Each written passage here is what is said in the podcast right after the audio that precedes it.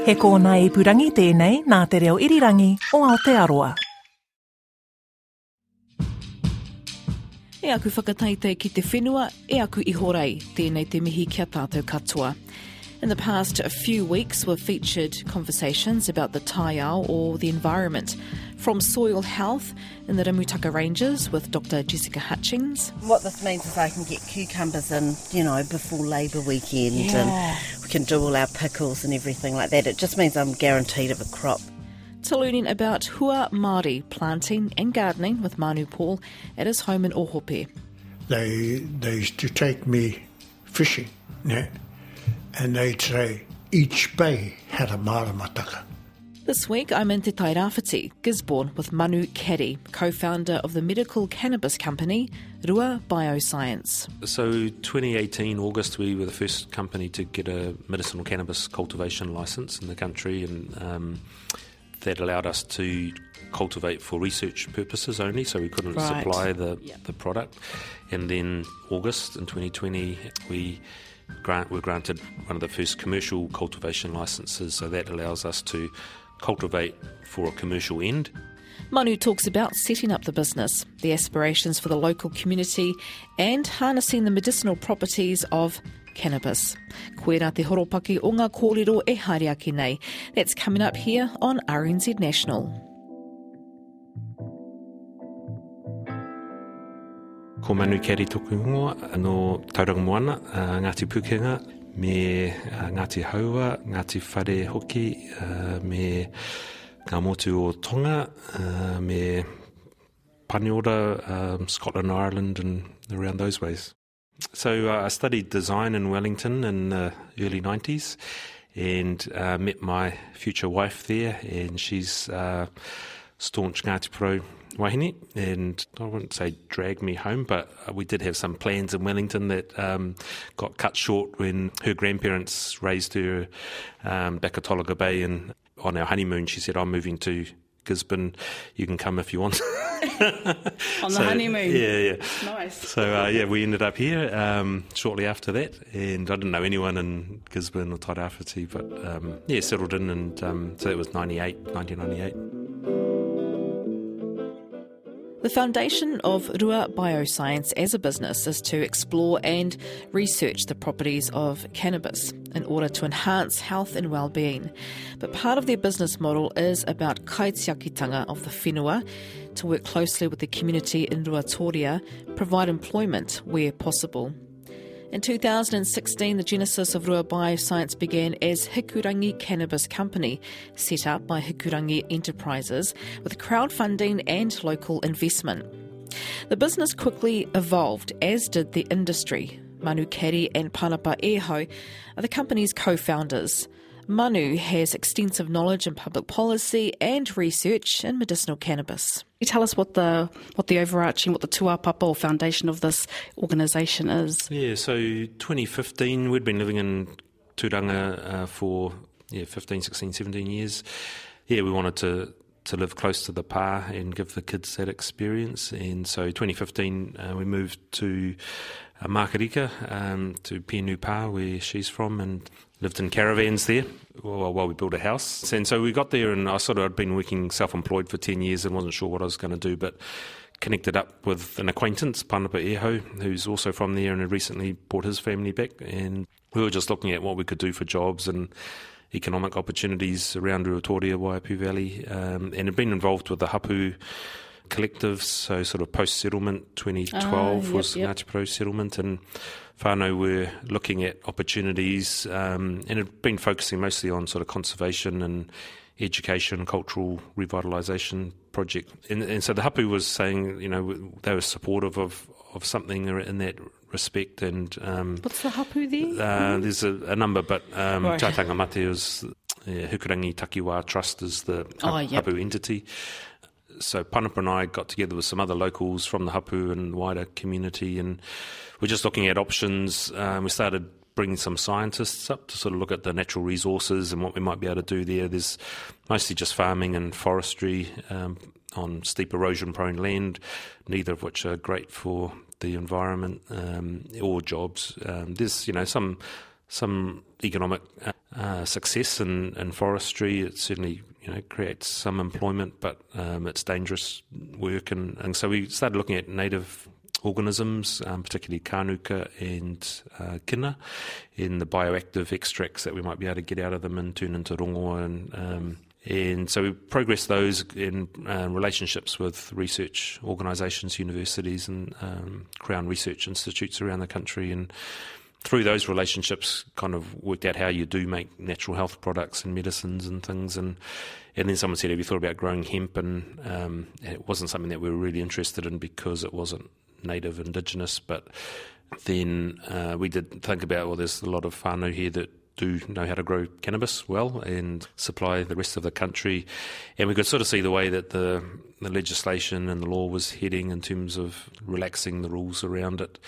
Uh, and that if we didn't do something uh, on the coast, then others would in around the country, and our whānau who have relied on it um, for generations in some cases uh, could be out of pocket or miss out on those opportunities that, that may be coming along. So we, we got a license in 2016 and started growing our first hemp crop at that point. Um, yeah, and it's really been sort of the, in some ways, the third cab off the rank, but it's moved the far, fastest and farthest in that time. The others projects are still carrying on, but um, yeah, certainly cannabis has taken off. So when we planted that hemp, we weren't sure if it would be for um, fibre or food or pharmaceuticals, but by the time we harvested it, we'd done our homework and worked out that medicinal cannabis was probably the only one that was going to provide a decent return on investment and we saw that yeah, medicinal cannabis had the biggest opportunity, both in terms of helping people and um, and for uh, job creation. There was an early name for the business. Yeah, so Hikurangi Cannabis Company was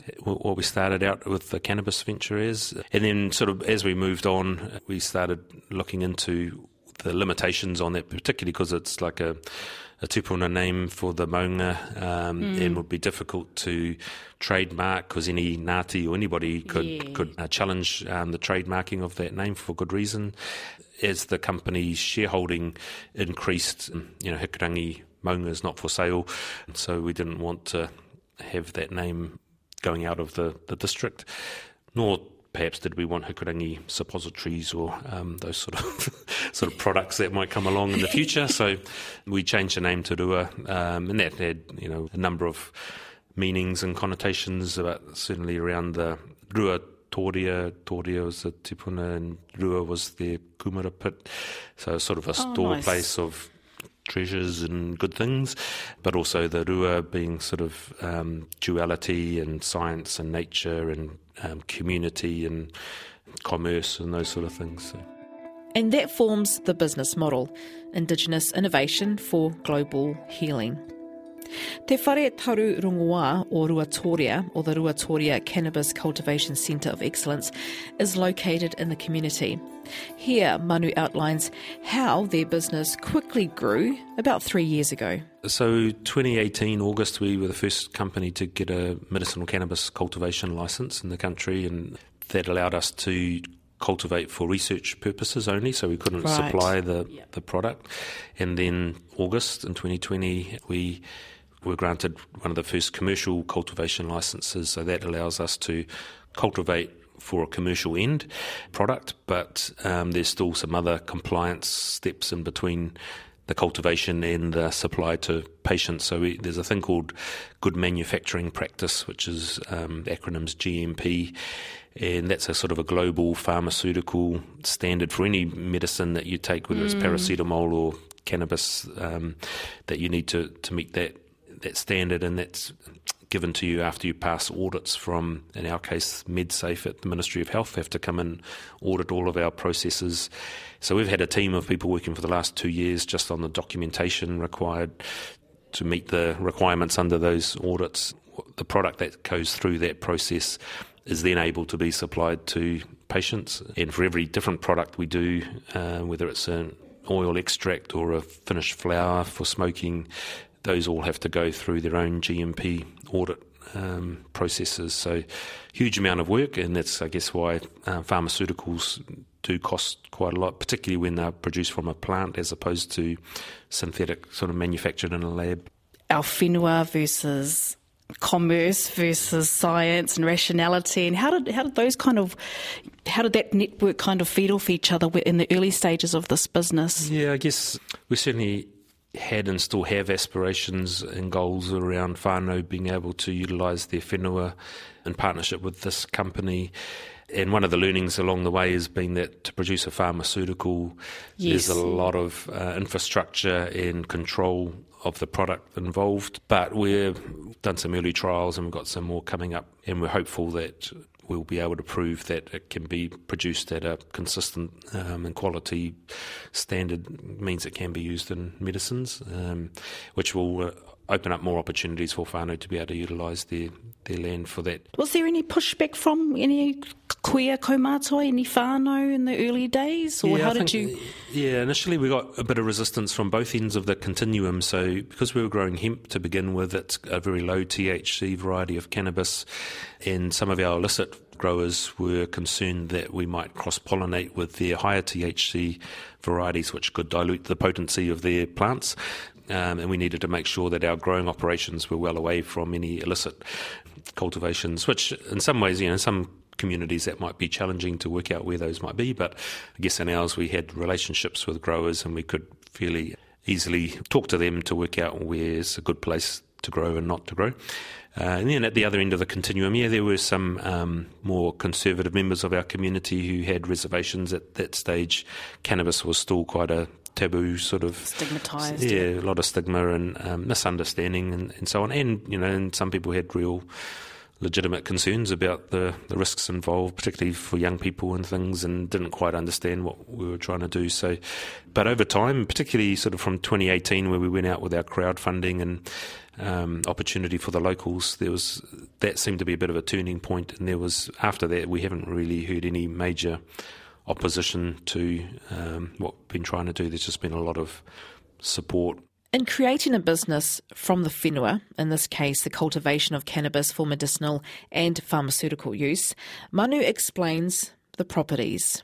Yeah, so the cannabis plant is quite unique in the number of chemicals that are included in it, and, and there's sort of at least 150 known cannabinoids, which are these particular molecules which interact with the endocannabinoid system that all mammals have. So, whether a human or an animal, you have this system, a bit like your nervous system, but it's a system of receptors that seems to interact with these chemicals in the plant. That system regulates a number of um, functions within our bodies, both in our brains and our uh, physiology.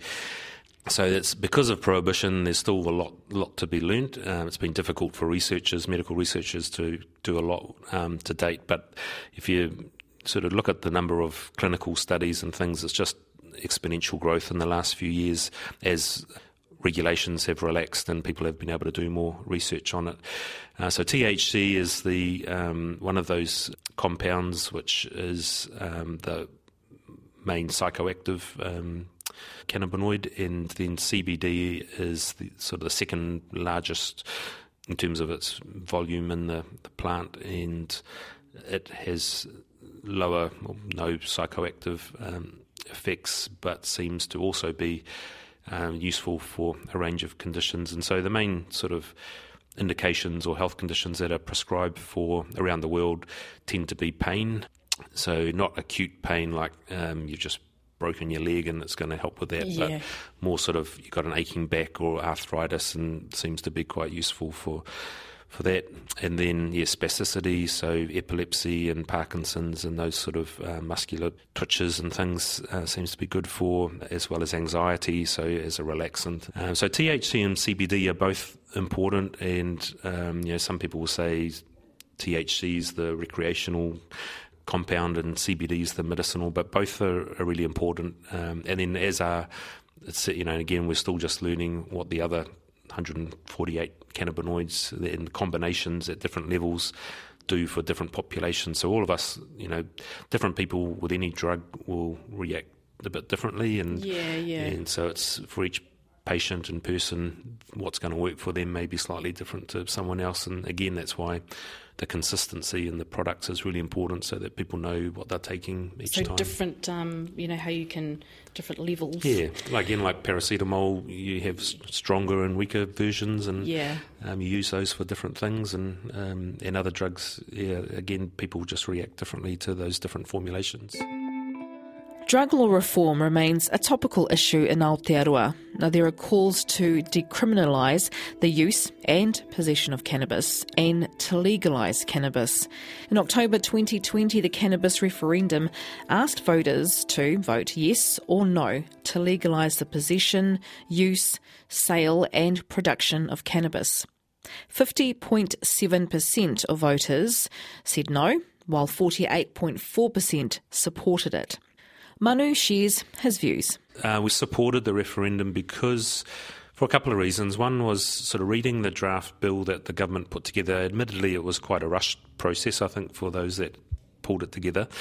But um, overall, the purpose of the bill was to reduce harm and to uh, increase control of the the drug, and so the the company supports it from that perspective. Um, particularly, you know, in Canada, we've seen use and access by young people drop to uh, half of what it was pre legalisation, and so.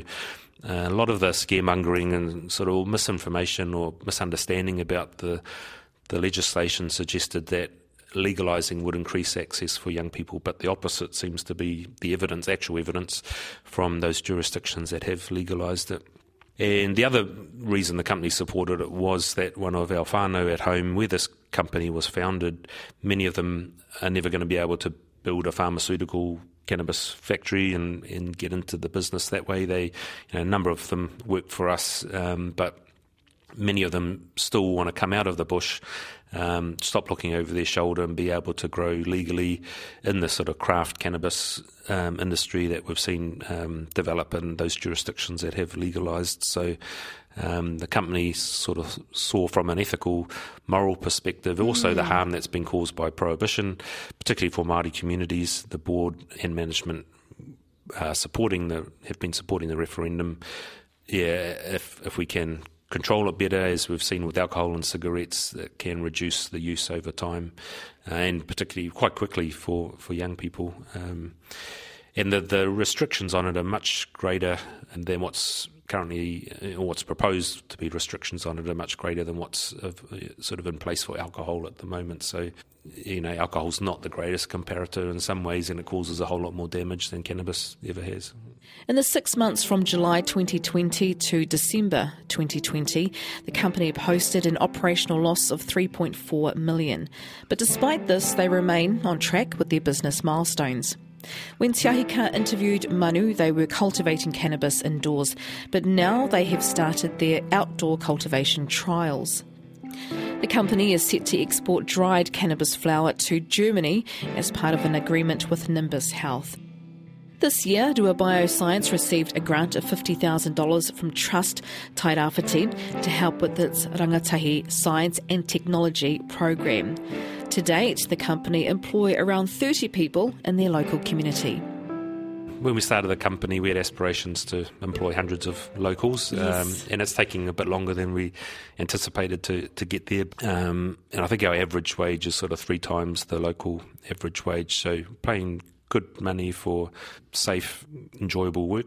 We've also had to bring in a lot of people from outside the region um, who have the experience, particularly in pharmaceuticals, um, because Tairāwhiti hasn't got a pharmaceutical sector, um, and New Zealand's got a very small pharmaceuticals industry um, as a whole. So Did you have to do some poaching, or uh, we work? bought some from overseas and Yeah. some from um, different parts of the country, and then we found some that were lurking around in Tairāwhiti who um, were just looking for an opportunity. Some um, had met people here, and you know they'd. well, we've got two. One one who's a pharmacist from Germany who's uh, hooked up with a local farmer, and um, she was working at a, um, a food production company testing their um, lettuces, and um, but has pharmaceutical experience and is German, which is helpful given Germany's our first um, focused market. Oh, cool. um, and another who'd worked in ESR, which is the government toxicology um, agency, and helped them develop their